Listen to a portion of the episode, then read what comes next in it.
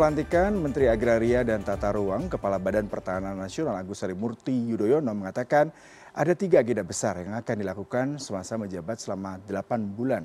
Salah satunya adalah sertifikasi tanah elektronik. Tak hanya itu, AHY berjanji akan melanjutkan program memberantas mafia tanah dengan strategi yang akan dilakukan adalah menegakkan aturan dengan tegas namun tidak asal tebas. Dan untuk membahasnya sudah bergabung melalui sambungan virtual Sekretaris Jenderal Konsorsium Pembaruan Agraria Dewi Kartika. Selamat pagi Mbak Dewi. Selamat pagi.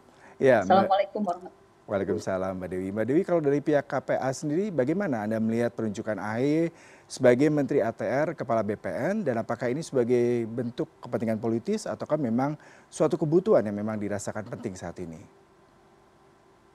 Ya, uh, saya melihatnya tentu lebih banyak aspek politisnya ya dengan pemilihan AHY sebagai Menteri Agraria. Uh, justru kita berharap sebenarnya di sisa pemerintahan Jokowi ini Menteri Pak Hadi ini dipertahankan sebagai menteri karena kita sedang dalam proses percepatan di tengah kemacetan realisasi agenda reforma agraria dan penyelesaian konflik agraria yang selama ini banyak dialami oleh masyarakat kecil di banyak tempat. Jadi dengan sisa kurang lebih 8 bulan, saya tidak tahu kira-kira adaptasinya akan secepat apa, pemahamannya mengenai masalah-masalah agraria yang sangat pelik dan uh, sangat lintas sektor sifatnya itu akan bisa dilakukan uh, dengan kecepatan yang yang harusnya luar biasa karena tinggal 8 bulan dan masih banyak pekerjaan rumah yang berkaitan dengan masalah-masalah uh, agraria seperti konflik agraria, kemudian masalah macetnya redistribusi tanah kepada petani yang dijanjikan 9 juta hektar di masa pemerintahan Jokowi dan masih banyak PR lain misalnya soal kelembagaan pelaksana reforma agraria, kemudian macetnya mengenai keterbukaan informasi kepada publik, mengenai konsesi-konsesi HGU, desa-desa yang masih dalam klaim-klaim PTPN, perhutani yang tidak kunjung diselesaikan juga sampai dengan detik ini. Jadi kita melihat aspek politisnya sangat kuat, tetapi uh, kita akan lihat sejauh mana adaptasinya bisa dilakukan oleh uh, AHY sendiri uh, dengan masalah yang sangat complicated uh, berkaitan dengan agraria, termasuk soal apakah bisa bekerja sama dengan Wamen karena wakil menterinya masih tetap, uh, apakah akan ada percepatan agenda-agenda yang tertunda, bahkan sempat macet selama pemilu 2024 banyak sekali pejabat termasuk Kementerian Agraria yang kayaknya proses-proses percepatan berkaitan dengan konflik agraria jadi otomatis terhenti karena uh, lebih fokus pada pemenangan pemilu 2024 sehingga kita ingin melihat gebrakannya apa sih di dalam 8 bulan terakhir ke depan. Mm-hmm. Sebelum kita melihat bagaimana gebrakan ke depan, kita coba simak kembali pernyataan AHY pada saat diwawancara oleh rekan-rekan media pelantikan pada saat pelantikan kemarin. Diberikan arahan oleh Pak Hadi, ini juga menjadi solusi yang bisa mengatasi banyak hal, termasuk sengketa-sengketa tanah, tumpang tindih, termasuk hal-hal atau praktik-praktik yang melawan hukum yang selama ini dilakukan oleh para mafia tanah. Jadi pesan Pak Hadi tadi saya terima loud and clear, gebuk, gebuk, gebuk mafia tanah itu akan kami lanjutkan Pak. Loud and clear. Ya Mbak Dewi kalau tadi mendengar statement AHY yang uh, mungkin bisa kita headline terkait dengan mengebuk, mengebuk, mengebuk mafia tanah bahkan tiga kali. Kalau 2023 kemarin kita bicara ada 62 kasus dari 86 kasus yang dinyatakan oleh Menteri ATR sebelumnya berhasil diselesaikan oleh pemerintah terkait dengan mafia tanah. Lalu bagaimana dengan tegak waktu 8 bulan AHY akan melakukan kebijakan untuk mengebuk mafia tanah? Apakah Anda rasa cukup waktunya dan solusi ini apakah cukup tepat dengan pergantian menteri di mana dia harus belajar dengan cepat sementara kasus semakin banyak dan polemik yang tidak sebegitu mudah untuk diselesaikan? Ya, uh, saya pikir jika Menteri AHY ingin menuntaskan masalah agraria struktural di Indonesia, tentu ketika berbicara soal kasus-kasus mafia tanah, tidak hanya gimmick-gimmick politiknya diperkuat, tidak hanya soal uh, haru birunya di tingkat nasional, tetapi sampai dengan sekarang kami belum melihat uh, aksi-aksi pemberantasan mafia tanah itu yang berkelindan di wilayah-wilayah konflik agraria. Kenapa HGU HGU swasta, HGU HGU negara, kemudian tukar guling tanah, uh, kawasan hutan dan lain-lain itu tidak dibuka berkaitan dengan uh, jaringan mafia tanah. Jadi masih uh, di level permukaan hanya beberapa kasus, bahkan itu mungkin melibatkan tokoh, uh, selebritas, tapi yang pembongkaran mafia tanah di daerah-daerah konflik agraria yang selama ini telah menyandera masyarakat di banyak tempat, uh, puluhan juta rumah tangga petani, masyarakat adat, itu tidak kunjung dibongkar. Nah, jadi uh, tidak hanya sekedar statement politik saja, kita tentu menantikan uh, pemberantasan mafia tanah ini sejalan dengan realisasi agenda reforma agraria yang selama ini kita melihat uh, cukup lambat. Dan kita juga mencatat KPA mencatat kemarin tahun Januari baru saja kita rilis 2024 uh, selama pemerintahan Jokowi ada 2.939 letusan konflik agraria sepanjang 2015 sampai 2023 dan ini ini terjadi di seluruh sektor. Sektor bisnis perkebunan industri kehutanan pertambangan pembangunan PSN di banyak wilayah. Kemudian juga praktek mafia tanah bank tanah di banyak tempat itu sudah menyebabkan banyak konflik agraria. Dan uh, seharusnya upaya pemberantasan mafia tanah itu tidak tebang pilih. Jadi harus berani juga membongkar bagaimana jaringan mafia tanah ini telah menghambat masyarakat kecil seperti petani, masyarakat adat, masyarakat miskin baik di pedesaan maupun di perkotaan ini untuk mendapatkan pemulihan haknya, pemenuhan haknya yang selama ini memang tertutupi. Nah ini ini kita ingin masih melihat kira-kira 8 bulan uh, sejauh mana gebrakannya terkait pemberantasan mafia tanah karena 9 tahun terakhir masih terlalu banyak uh, statement politik saja, tetapi tetesan keadilan agrarianya belum banyak dirasakan oleh masyarakat di bawah. Hmm. Kalau Mbak Dewi sendiri melihat bagaimana AHY bisa menjawab tantangan Anda ini? Apakah dia cukup kompeten? Mengingat memang bukan hal yang mudah, 10 tahun uh, uh, Jokowi menjabat hampir lebih dari 2000 kasus yang dalam tanda kutip mangkrak dan belum bisa terselesaikan terkait dengan konflik agraria. Ya, uh, kalaupun memang jabatan ini nuansa politisnya lebih uh, kental, tetapi tentu saya berharap 8 bulan yang tersisa itu digunakan memang untuk mendorong terobosan. Kalau kita mencatat dari sejak masa pemerintahan SBY misalnya dari 2005 sampai 2014 banyak ribuan konflik agraria terjadi. Kemudian di masa pemerintahan Jokowi pun demikian.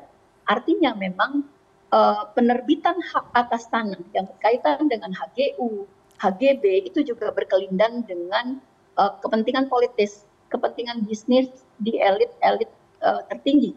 Sehingga apakah Pak Ahy punya komitmen dan juga profesional dalam menjalankan perannya sebagai Menteri Agraria karena ini berkaitan juga dengan urusan-urusan uh, alokasi tanah yang sangat luas di segelintir elit uh, politik dan elit bisnis yang saya kira kita tidak perlu lagi bertanya-tanya ada di lingkaran yang mana. Hampir semua partai politik berkaitan juga dengan alokasi-alokasi tanah yang sangat luar biasa sehingga menjadi penyebab konflik agraria. Yang kemudian di sisi lain eh, Kementerian Agraria punya PR yang yang cukup besar yaitu janji Presiden Jokowi untuk menuntaskan kurang lebih 50% lokasi-lokasi prioritas reforma agraria LPRA yang pernah diserahkan pada tahun 2020 dan kemudian sudah ada satgas uh, percepatan LPRA di Kementerian Agraria sepeninggal Pak Hadi ini akan dilanjutkan semacam apa. Nah tentu ini kita menunggu uh, kelanjutannya dari uh, proses percepatan penyelesaian konflik agraria dan redistribusi tanah kepada petani pemulihan hak masyarakat adat yang selama ini terkatung-katung termasuk uh, prosesnya cukup terhenti uh, jadi stagnan selama proses uh, pemilu 2024. Jadi kita berharap kecepatan Satgas ini kembali untuk menjadi reminder bagi Pak Ahy, Pak Menteri yang baru, ini semacam apa kecepatannya karena tinggal 8 bulan, sementara janji Presiden setidaknya 50% LPRA itu akan tuntas. Begitupun saya ingat uh, statement Pak Hadi waktu redistribusi tanah di Muktisari, Ciamis, Jawa Barat uh, sebelum uh, beliau sekarang pindah ke kementerian lain. Berjanji bahkan 100% dari target redistribusi tanah dan penyelesaian konflik akan selesai. Nah ini kita tidak tahu. 8 tahun 8 bulan ini Pak Ahy bisa beradaptasi dengan cepat enggak karena kita tidak lagi sedang belajar memahami apa itu masalah agraria. Uh, tentu dari sisi track record ini perlu kecepatan luar biasa untuk memahami apa sih sebenarnya menjadi masalah agraria. Dan ini tidak cukup hanya PTSL atau pendaftaran uh, tanah sistematis lengkap dan percepatan sertifikasi tanah. Karena konflik agraria struktural itu tidak berkaitan langsung dengan program sertifikasi tanah yang hmm. sifatnya hanya non konflik saja. Iya, Mbak Dewi tadi dengan pemaparan Anda sepertinya memang berat ya 8 bulan untuk mencapai target 50 persen. Uh, bagaimana menyelesaikan uh, reformasi agraria, kemudian sengketa dan konflik uh, agraria di tanah air. Tapi dengan 8 bulan yang mepet sekali waktu sepertinya uh, berat ya kalau kita harus mendapatkan ekspektasi seperti itu. Kalau kita lihat pemerintah sudah melakukan banyak hal, salah satunya Satgas uh, Mafia Tanah. Apakah Anda melihat ini masih bisa diberdayagunakan secara optimal mengingat sebenarnya kasus mafia tanah ini sangat terus terstruktur, terorganisir, bahkan ada yang mengatakan di ruang ada dan tiada lah. Bagaimana ini Mbak menjadi suatu solusi yang solutif dalam waktu dekat sehingga AY bisa perform dalam 8 bulan kinerja uh, dirinya nantinya? Ya, Satgas Mafia Tanah ini uh, kalau memang mau dilanjutkan harus berani untuk membongkar uh, jaringan mafia tanah yang selama ini berkelindan dengan konflik-konflik agraria di Indonesia yang itu juga berkaitan dengan kepentingan politik dan kepentingan uh, bisnis dari uh, kekuasaan yang sekarang sedang bercokol. Kalau itu tidak dibongkar, maka dia hanya menyasar kasus-kasus uh, tertentu saja, yang mungkin itu juga korbannya melibatkan uh, elit gitu, politik uh, pejabat.